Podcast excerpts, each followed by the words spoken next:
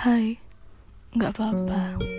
Nikmati, nikmati rasa sakit itu, dan jangan dirimu tolak, apalagi beranjak pergi. Rasa yang sangat sakit itu akan menjadi bukti bahwa pelajaran hidup setiap manusia teramat berbeda.